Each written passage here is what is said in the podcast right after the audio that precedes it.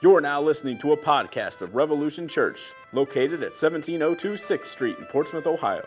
Revolution meets on Sunday evenings at 6 p.m.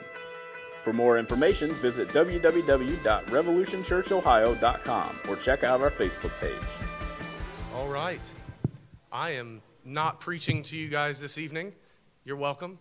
Um, instead, uh, for the next four weeks, we've got uh, four different men. Two of them are our own, two of them are not uh, from this church but they're going to be preaching to you on various subjects. What I asked them to do is preach, uh, to, to, to, preach a sermon that's very near and, and, and dear to their heart. And, and often, um, at least with a couple of them, I asked them to preach on things that we talk about together a lot.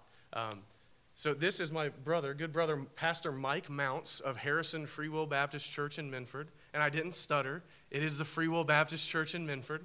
Um, right, he's a card carrying Arminian, and he is my brother, and I love him so much. Uh, I call him like the, the, the Free Will Baptist John MacArthur of Scioto County. I'm dead serious.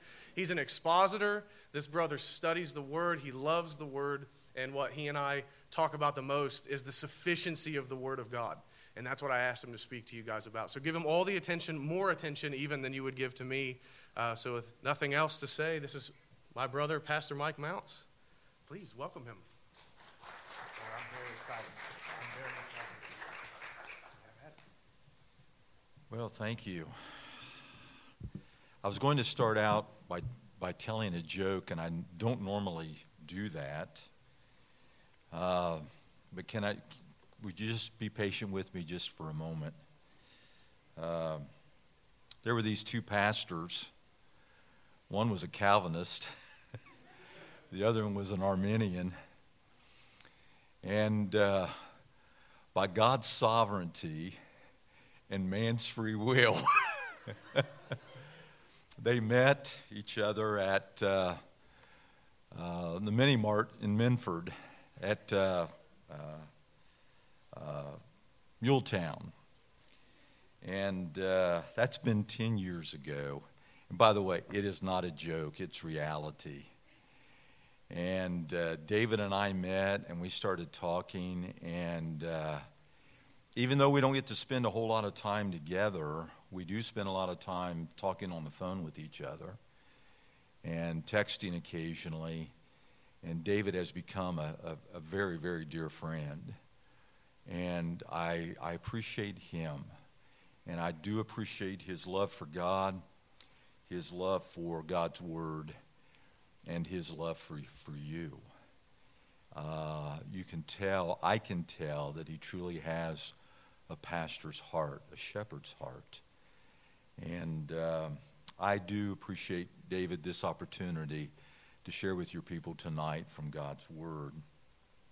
Tonight we will be looking at the sufficiency of the Scriptures. And uh, let me just mention, just in way of, of introduction, um, we're going to be looking at selected passages of Scripture this evening. And uh, and along that line, please be patient with me, uh, if you would please. But last year, about, about this time, I did a series at, at the Harrison Church, and the title of it was Seven Essentials of a Renewed Church. Seven Essentials of a Renewed Church. And I would like to share just, just a brief excerpt of the first message that I preached. Again, this has been about a year ago. Although it comes as no consolation, from all that I've read, many pastors and churches across the United States are struggling and are merely in survival mode. Now, you wouldn't know anything about that, but that, that, is, that is actually true across America. But upon the basis of God's holy and authoritative word, and upon the basis of our risen Savior and Lord, and upon the basis of the example of the first century church described in the book of Acts, and its emphasis on the Word of God, the Spirit of God, prayer, fellowship, and witnessing their faith, we have every reason and resource to be a renewed, re energized, and refocused church for the glory of God. I shared that with our people about a year ago. Let me say that today, even in the midst of this pandemic and such uncertainty, you and I still have every reason and every resource to be a renewed, re energized, and refocused church for the glory of God. This is the list of the seven essentials that I shared with our church. This is the order, the sequence that, that I preached them. First of all, a renewed plea for repentance. Secondly, a renewed pattern in prayer. Thirdly, a renewed place for God's Word. Fourthly, a renewed perspective on worship. Number five, a renewed power for service. Number six, a renewed passion for the lost. And number seven, a renewed pledge to Christ and His church. Tonight, we will focus on a renewed place for God's Word. And primarily, we will be looking at the sufficiency of the Scriptures. But before we do, I want to remind us all of something tonight, and I think that we need to be reminded of it that God's Word has always been under attack. But it appears to me that it's even under more attack than ever before. You see, Satan will try every trick in the book to get man to doubt, dilute, deny, and even try to destroy the Word of God. And although, as evangelical believers, we don't like that, at the same time, it shouldn't surprise us. Just consider, if you would, what's happening right here in the United States. Take, if you would, for instance, the Constitution of the United States. Now, it isn't the Word of God, but let's just consider, if you would, if we would, just for a moment. There are those who believe that the best way to interpret the Constitution is to determine how the framers intended the Constitution to be interpreted. And those who take this view are called originalists. Is that right? They consider that the original intent, that the original intent is to be the purest way of, an inter- of interpreting the Constitution. Of course, many conservatives, be it, be it in the church or even politicians in politics, they desire to see originalist judges appointed to the Supreme Court, such as Amy Coney Barrett was just this past week. And of course, why do we think that the pro choice group is so adamant in opposing originalist judges? Because they're afraid that Roe v. Wade will be overturned. The liberals today, secular and secular universities, professors, politicians, and so forth view the Constitution as being stale and irrelevant to modern life and the present culture. In other words, they say that the Constitution today is antiquated. They believe that its interpretation is flexible, that it changes over time, and it's based on the present day morals and beliefs of society and culture rather than what the original writers intended. What's the outcome? Human secularism, moral relativism, lawlessness, anarchy, disrespect and contempt for authority, abortion, same sex marriage, and on and on it goes. We're living in the days just as Jeremiah the prophet described the people of Judah in his day. At least eight times, Jeremiah mentions that they walked according to the dictates or the imaginations of their own hearts. It's like the days of the judges when everyone did that which was right in their own eyes. In the same way, God's word is under attack today. God's word is viewed as irrelevant, it's viewed as outdated. Liberal theologians say that it should be interpreted in light of our present day culture and not based on the intent of the writers who wrote it under inspiration of the Holy Spirit. You see, God's Word is always timely and timeless because God Himself transcends time Is that right? And doesn't it just make sense that if God, who is eternal and God, who is omniscient, is going to give man a book, that he would be able to give one book that would be relevant and applicable to all time? Doesn't that just make sense? But what troubles me, and I, I need to address this this evening, is when there are those within the so called evangelical church who question the full sufficiency and final authority of the scriptures. They pick and choose what they like. And if they don't like it, they simply ignore it. When the words from the Lord through the prophet Jeremiah were being read to King Jehoiakim of the coming judgment upon Judah, the king took a knife and he cut up the scroll and he cast it into the fire. And I wish to remind every one of us this evening the same word of God that comforts us is the same word of God that also convicts us. And that which convicts us in God's word should and ought to convict us at times. That which convicts us must not be discarded. It must not be diluted. It must not be distorted so to somehow make us feel better about ourselves. And we must never, ever twist or tamper with the scriptures to try to make them fit our lifestyle, our own personal opinions.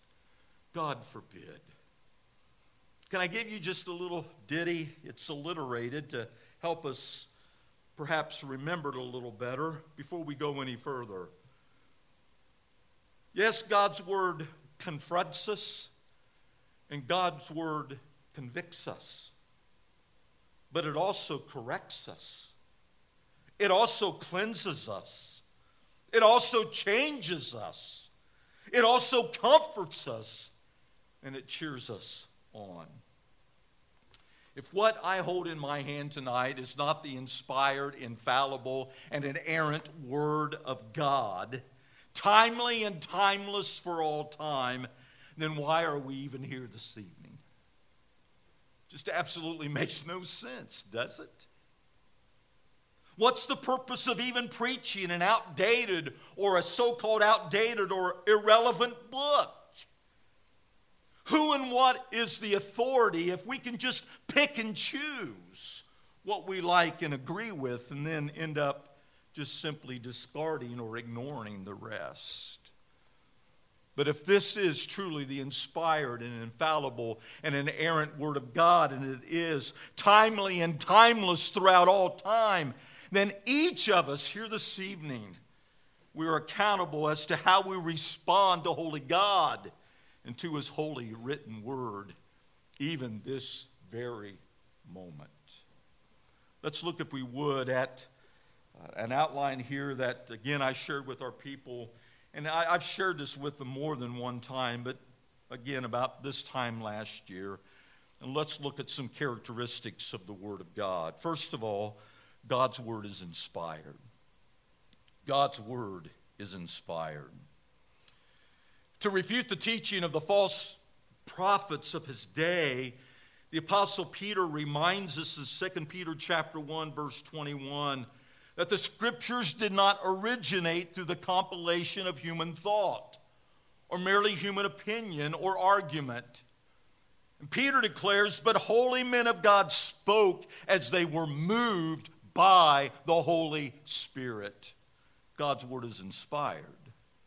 Paul writes, he writes to Timothy in 2 Timothy 3:16 that all scripture is given by inspiration of God. That means the scriptures are God breathed.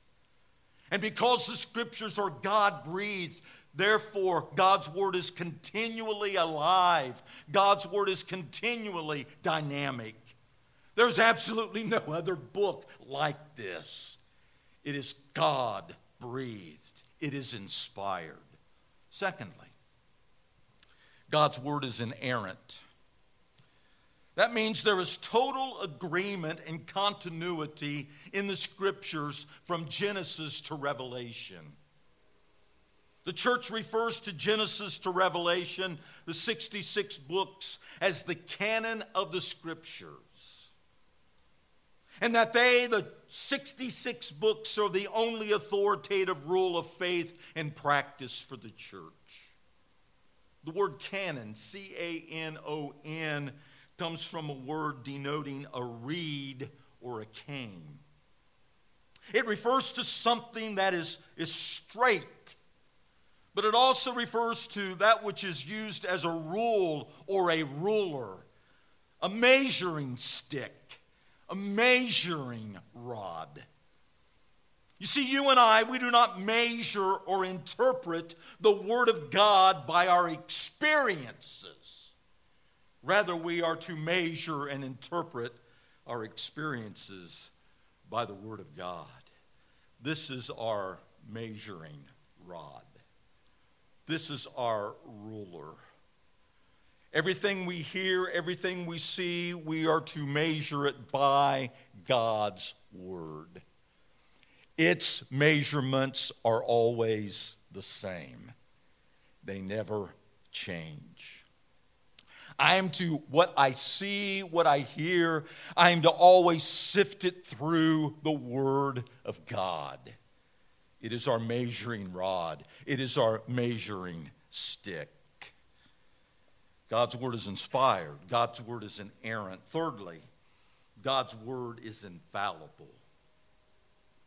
God's word is sure.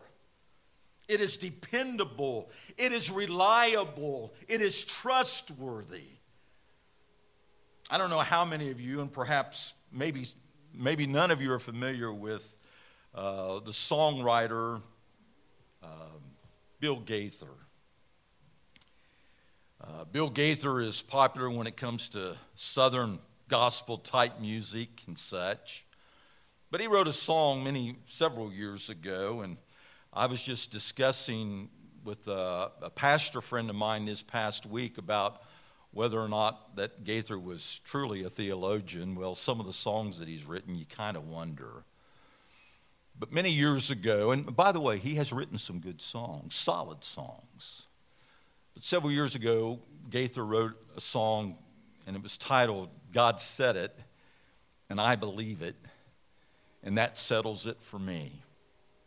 The truth of the matter is, God said it, and that settles it whether I believe it or not. God said it, and that settles it. Fourthly, God's word is incorruptible.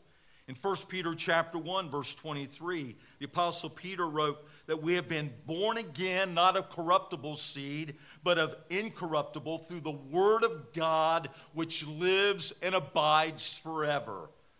God's word lives and abides forever. It is incorruptible. It is forever settled in heaven.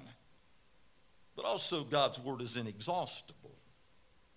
That means there is no end to its truths. Now, obviously, that doesn't mean that the scriptures continually are being written. The canon of scriptures were closed around 95 AD when, when the Apostle John was on the Isle of Patmos and he wrote for us the book of the Revelation. But there's no end to its truths. I like what Martyn Lloyd-Jones wrote, and I quote, he said, The Bible is a very large book. He said it's a long book. He said, Take the epistles, how expansive they are. They open our vistas, they stimulate the imagination, and lead us into an ever expanding into ever expanding realms. He said there is always growth and development. You know how it is. I have a daily Bible reading schedule that I use every day. If for some reason something comes up and I'm not able to, to do that particular daily Bible reading schedule, and you know how it is, sometimes things do come up. I always catch up, but I have that daily Bible reading schedule. I read an Old Testament passage and a New Testament passage. Uh, try once again every day. I don't know how many years I've been doing that. You probably do it as well in your Bible reading, your devotional time. But it's interesting how many ever times I've read the Bible through, I discover that God's Word is inexhaustible.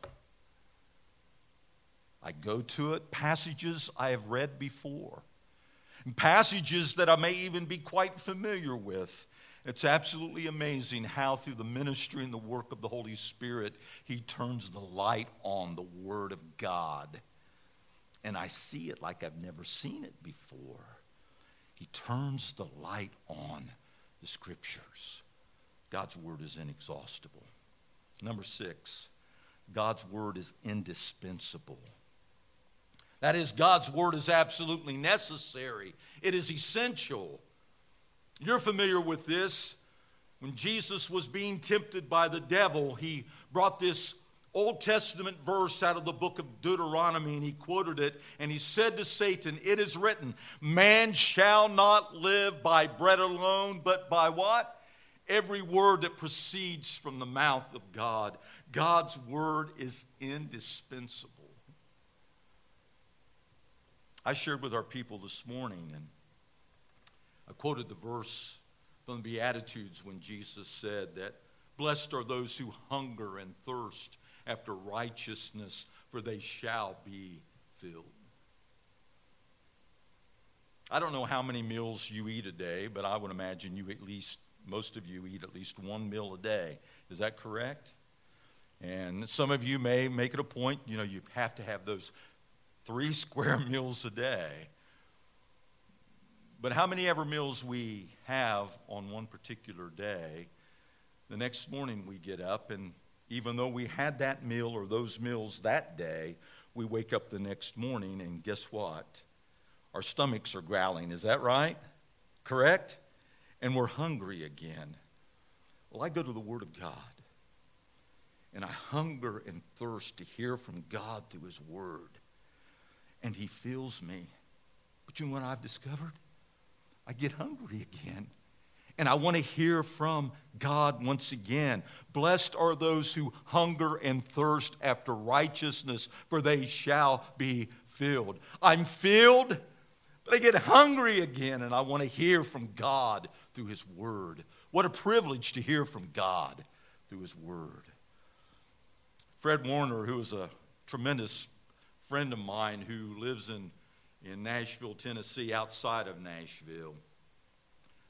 This is a quote from him. He said, Man cannot be saved or survive spiritually apart from the Word of God. This is how we hear from Him. And if we want to hear from Him, we listen to him, we read the scriptures ourselves, whether in a class or the preaching of God's word, we hear from him. That's how he talks to us. We talk to him as we pray and commune with him, our Heavenly Father. God's word is indispensable. Number seven, God's word is indestructible. Psalm 119, 89, I've already referenced this. The psalmist wrote, Forever, O Lord, your word is settled, or it stands firm in heaven. Jesus said in Matthew 24, 35, Heaven and earth will pass away, but my words will by no means pass away. No matter how the world, this godless world and this godless world system will try its best to do away with the Word of God. If you were to destroy all the Bibles across this planet, if you were to somehow get rid of it in regard in, on, the, on the computer, no matter what means, on the phone, it, you know what? We have so much access to the Scriptures, don't we? I mean, they're, they're readily available. I use my phone all the time to pull up a particular scripture that's on my mind. But if somehow or another the world decided, let's just Let's just get rid of them all. The psalmist said, God's word is forever settled in heaven. It doesn't change it. Number eight, God's word is inclusive. Let's look, if you would, at Psalm 19. And what that means is God's word contains everything we need. In other words, it is fully and completely sufficient. It takes care of every aspect of life. Psalm, Psalm 19, and let's look, if we would, at verses 7 to 11. Verses 1 to 6, the scriptures, the scripture that we read, this references general or natural revelation. God has revealed himself through creation. We find that in Romans chapter 1. Paul declares that, that God has revealed himself to, to a point, to a point in regards to creation. That's natural revelation. That is general revelation. But then we come to verse 7, and, and David begins to speak about special revelation, the scriptures. He writes, The law of the Lord is perfect, converting the soul. The testimony of the Lord is sure, making wise the simple. The statutes of the Lord are right, rejoicing the heart. The commandment of the Lord is pure, enlightening the eyes. The fear of the Lord is clean, enduring forever. Notice all the different, different words that he uses to describe God's word, but at the same time, different aspects of God's word. He said, The judgments of the Lord are true and righteous altogether. More to be desired are they than gold, yea, than much fine gold. Sweeter also than honey in the honeycomb. And verse 11, moreover, by them your servant is warned and in keeping them there is great reward. God's word contains everything we need, it is fully and completely sufficient. The Apostle Paul wrote to Timothy in 2 Timothy, Paul's son in the faith, this young man Timothy, when Paul writes this, this letter, this second letter, even the first letter to Timothy, Timothy was the pastor of the church at Ephesus. And note what the apostle Paul writes to Timothy in 2 Timothy chapter 3 verses 14 to 17. He said to Timothy, "But you must continue in the things which you have learned and been assured of, knowing that from whom you have learned them, and that from childhood, from his mother and his grandmother, you have known the holy scriptures, which are able to make you wise for unto salvation." for or unto salvation through faith which is in Christ Jesus. The scripture that we're all familiar with, Paul said, all scripture is given by inspiration of God. That is, it's God breathed. It's profitable for doctrine, for reproof, for correction, for instruction in righteousness that the man of God may be complete. That has to do with sanctification, growing in the grace and knowledge of Christ, thoroughly equipped for every good work. So the scriptures provide all that we need for salvation regarding when we initially come to Christ. It provides all that we need in regards to sanctification, that we grow and mature in Christ, growing in the grace and knowledge of our Lord and Savior and it provides everything we need in regards to our service or exercising or ministering spiritual gifts. And then lastly, God's word is to be internalized.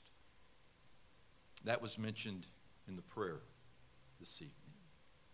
That God's word is to be internalized. You see,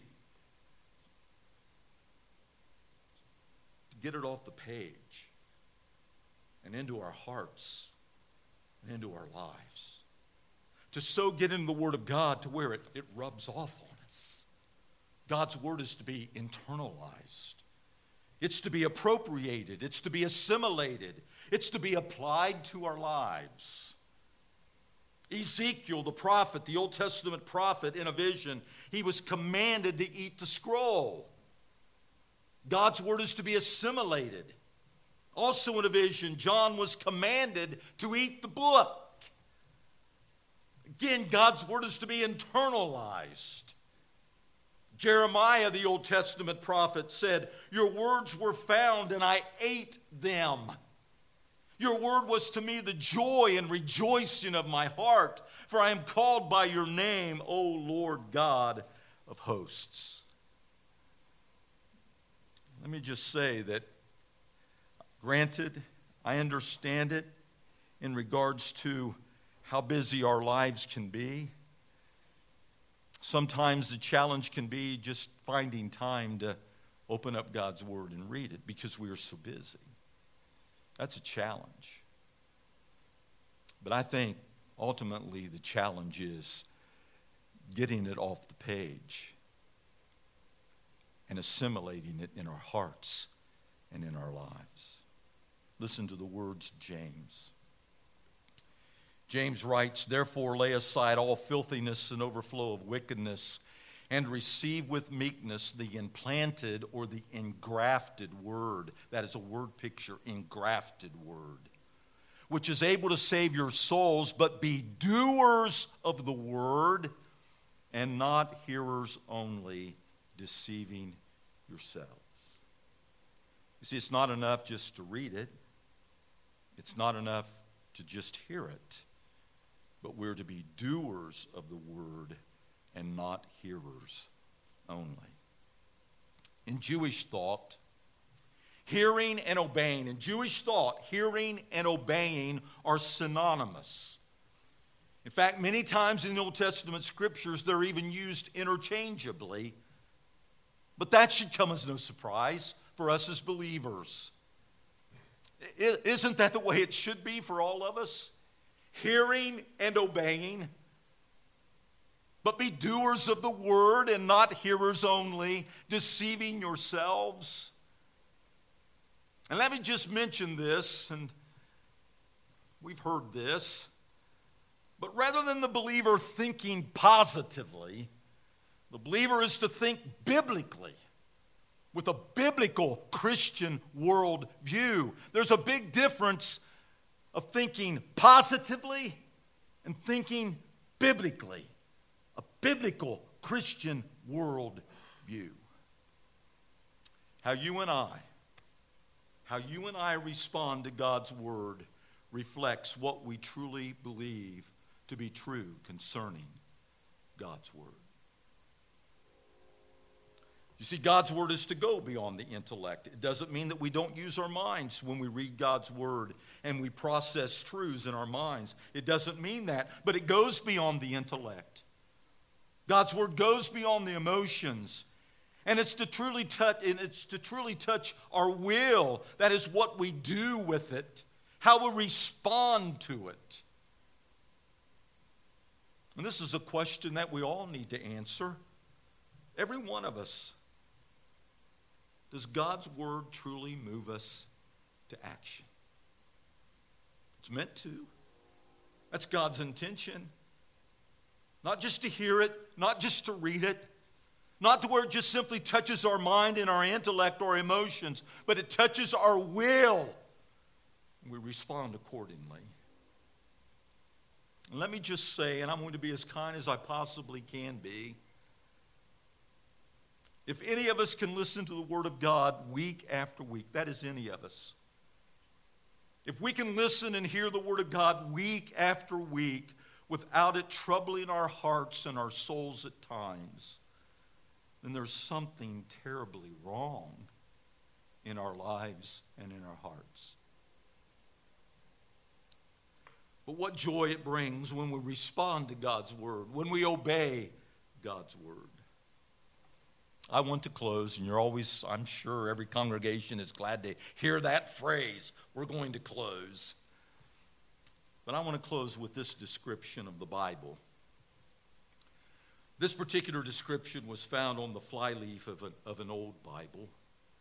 In fact, it's, it's anonymous.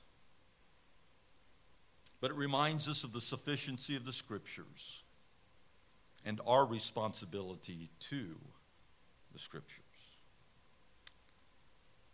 This is what obviously a believer wrote in the flyleaf of their Bible describing God's Word.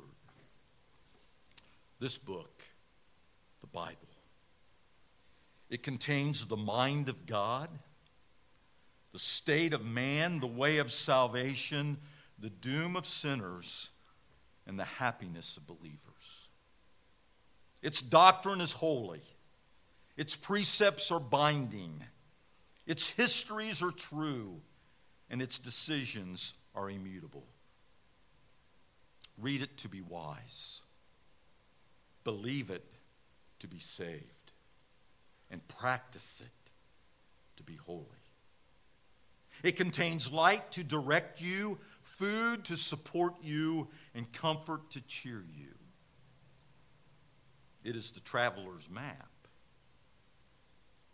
It is the pilgrim's staff, the pilot's compass, the soldier's sword, and the Christian's charter. In this book, God's Word, heaven is open and the gates of hell are disclosed.